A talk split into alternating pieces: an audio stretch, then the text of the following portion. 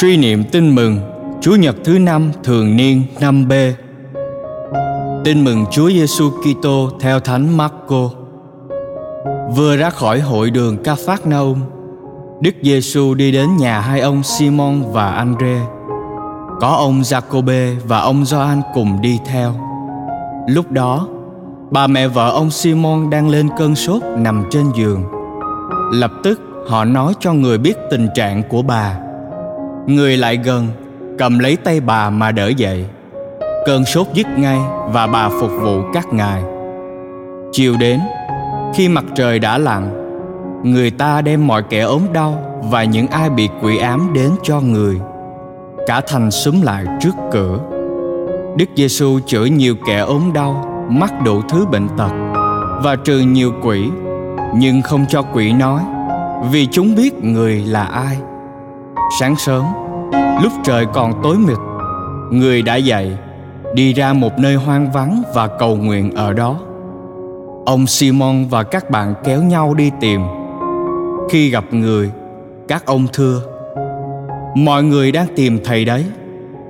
Người bảo các ông: Chúng ta hãy đi nơi khác, đến các làng xã xung quanh, để thầy còn rao giảng ở đó nữa, vì thầy ra đi cốt để làm việc đó.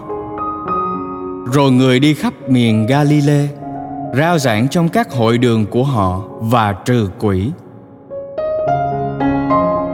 Suy niệm Sứ điệp Một ngày ở Ca Phát Nâu, Đức Giêsu bận biệu với biết bao nhiêu công việc. Ngài giảng dạy trong hội đường, chữa bà mẹ vợ ông Simon khỏi cơn sốt nặng. Chiều đến lại chữa mọi bệnh tật được người ta mang đến, được thúc đẩy vì tình yêu cha và yêu con người. Đức Giêsu tất bật với sứ phụ được trao phó. Ngài mãi còn thao thức bồn chồn cho đến khi sứ vụ được hoàn tất.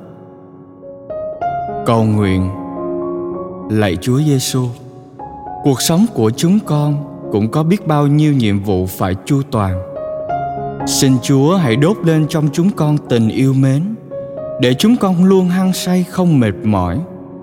Xin cho chúng con biết chu toàn nhiệm vụ trong gia đình, nhiệm vụ nơi công sở, nhiệm vụ nơi xứ đạo nhiệm vụ với mọi người.